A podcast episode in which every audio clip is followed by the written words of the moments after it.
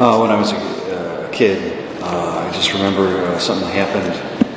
My dad was out in the backyard doing something, doing some work on the back of the house, and he noticed that, like with the windows along the back of the house, that somebody had tried to pry the windows off, like take a wedge or a screwdriver, and had tried to take the windows off the back of the house.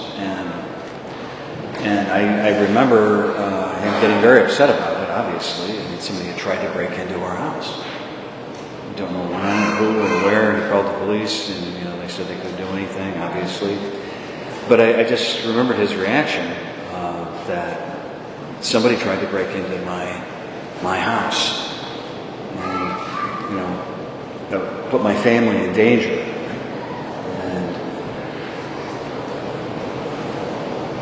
He took it serious. I'll never forget that, his reaction. That was a major deal, and made him extra vigilant. Somebody had tried to break into his house. And so today, let's use that image of the Father's role of protection, of order, right order. If you go to Genesis, it starts with that. God gave to Adam, our first father, the role, the job of taking care of his family, of taking care of his house, the garden. And his job was to keep evil out and to do that first thing that God gave to him, which was priests. He gave him a bunch of jobs. The first one he gave him was priest. Adam was a priest. In other words, Adam was in charge of the order and the right worship of his family. That was his number one job. You take care of your house, you keep evil out, and you make sure your family knows how to pray. If you get your worship right, you get everything else right. Adam failed. He had one job, and he blew it.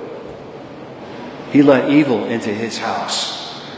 He let somebody break into his house with catastrophic results, we know. The readings today. What does Jesus tell us? What does Paul tell us? Huh? You are to drive out evil. Your job is to keep your house rightly ordered under God in worship. And where that doesn't exist, you get rid of that thing that is tearing your house apart. You get rid of it. And he gives them the authority to do that.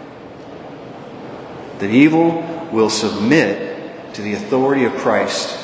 And that men, fathers, you have been given that authority to take care of your home, to order worship, and to protect your family. It's your job. Now today, it's Father's Day. We're talking about the men today. About you dads. Happy Father's Day. And it isn't to denigrate or dismiss or the role of the women in the ordering of family life. They are necessary. Both men and women are necessary and equal in dignity, but they have different roles to play.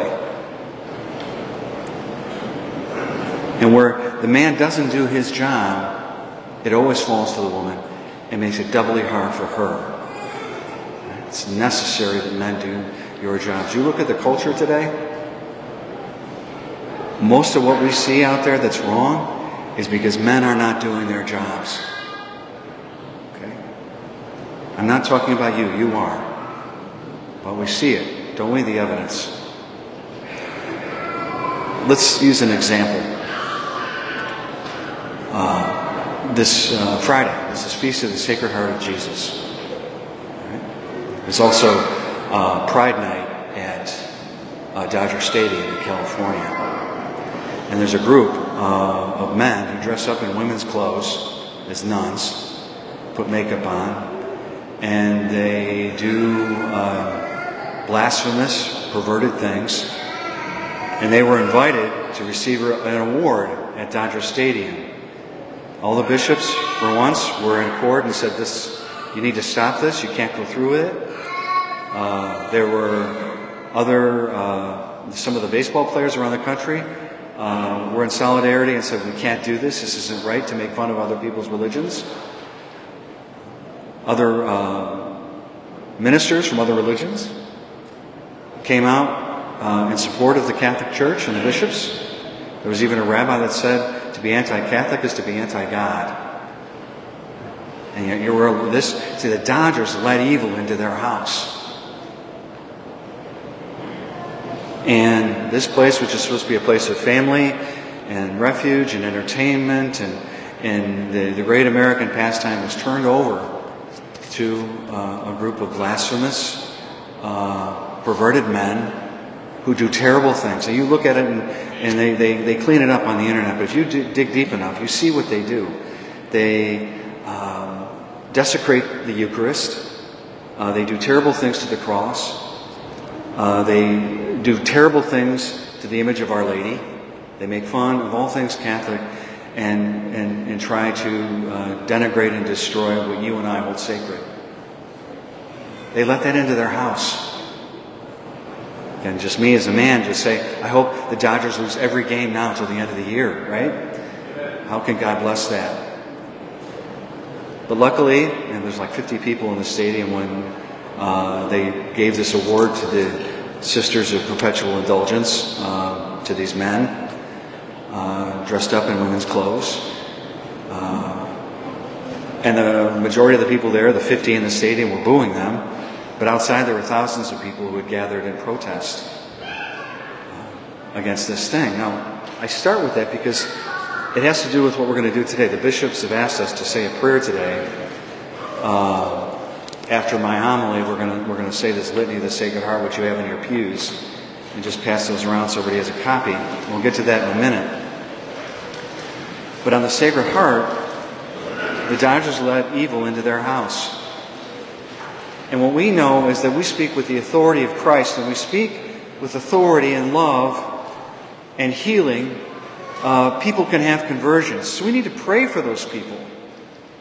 We have to pray for those men. We have to pray for corporations that allow this kind of thing. We have to pray for healing, and we have to drive evil out. We have to drive evil out of our house.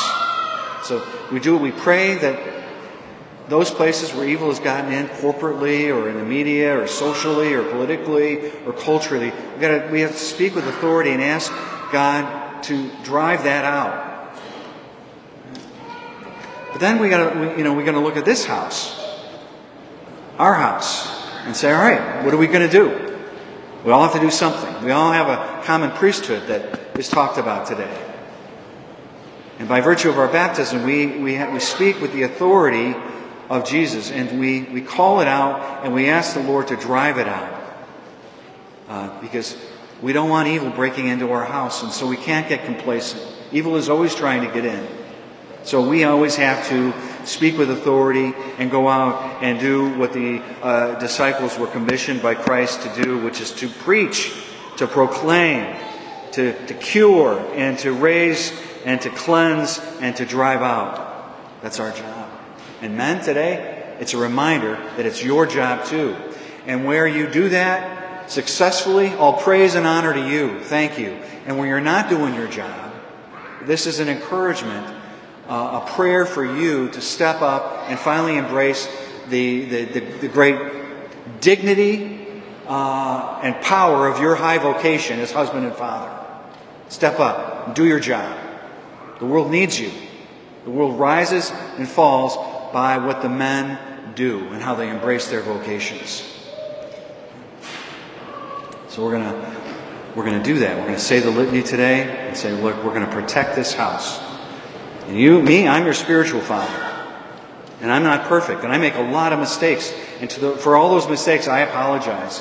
For the times that I have not led you properly. For the times that I have not called out evil when I've seen it, for the times that I have been too timid to address those situations that are contrary to the right order and proper worship of this family. I apologize.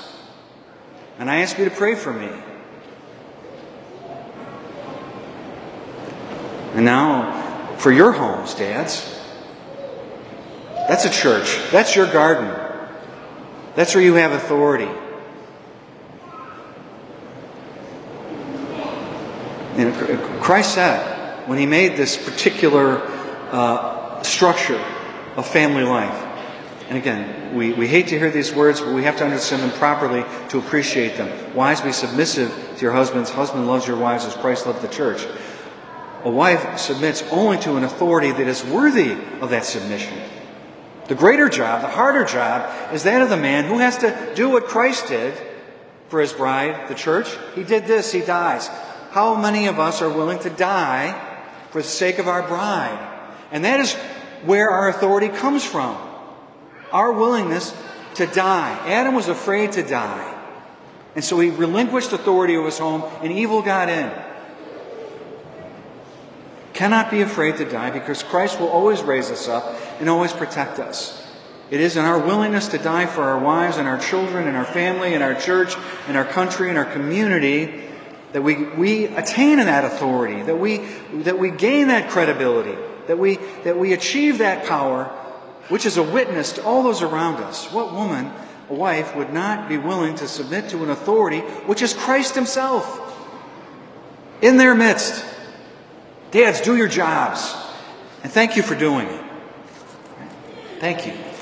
Because it's hard to be ever vigilant when you know that things are trying to break in into your home and steal your family and their innocence and their virtue. And your job is not easy. That vigilance requires, what are your children looking at? How are they dressing? Who are their friends? How do they talk? How are they growing in wisdom, age, and grace? How are you being an example to them of what it means to be a mature, loving, Christian man, adult in the world who has the power to save lives in Jesus Christ? Huh? You do that, you get your worship right, you get order right, you get your family right. But you got to be right. Happy Father's Day.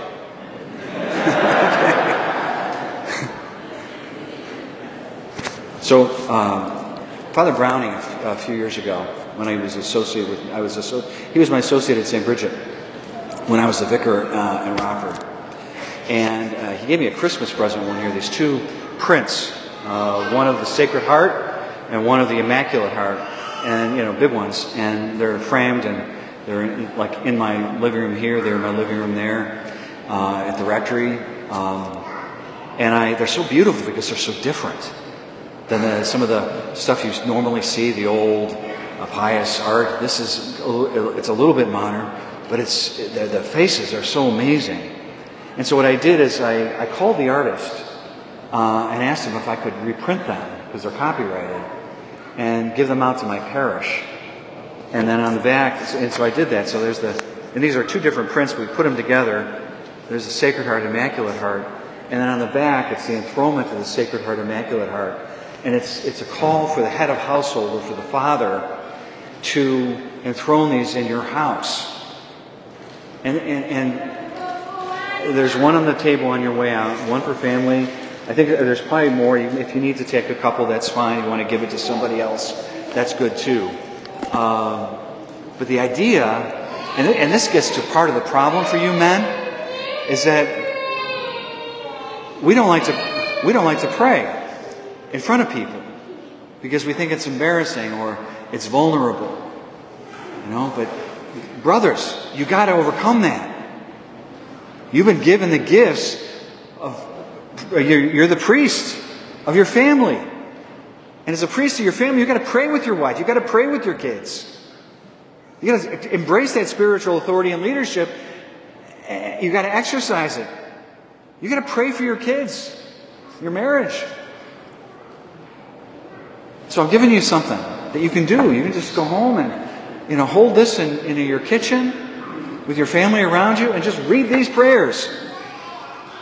But use it as an impetus to start praying with your kids and your wife so that you have the spiritual authority and power to protect them, to keep evil out of your house, and to raise up a family to God that is worthy of the name and also has the power to do what families are supposed to be and do, and that is to convert the culture to Jesus Christ. It starts with you. You guys are great. You're amazing. And you're awesome. But evil is trying to break into your house. The question is, what are you going to do about it? Right? We're going to work on it together, aren't we? Amen? Amen. Awesome. Amen. All right. Okay.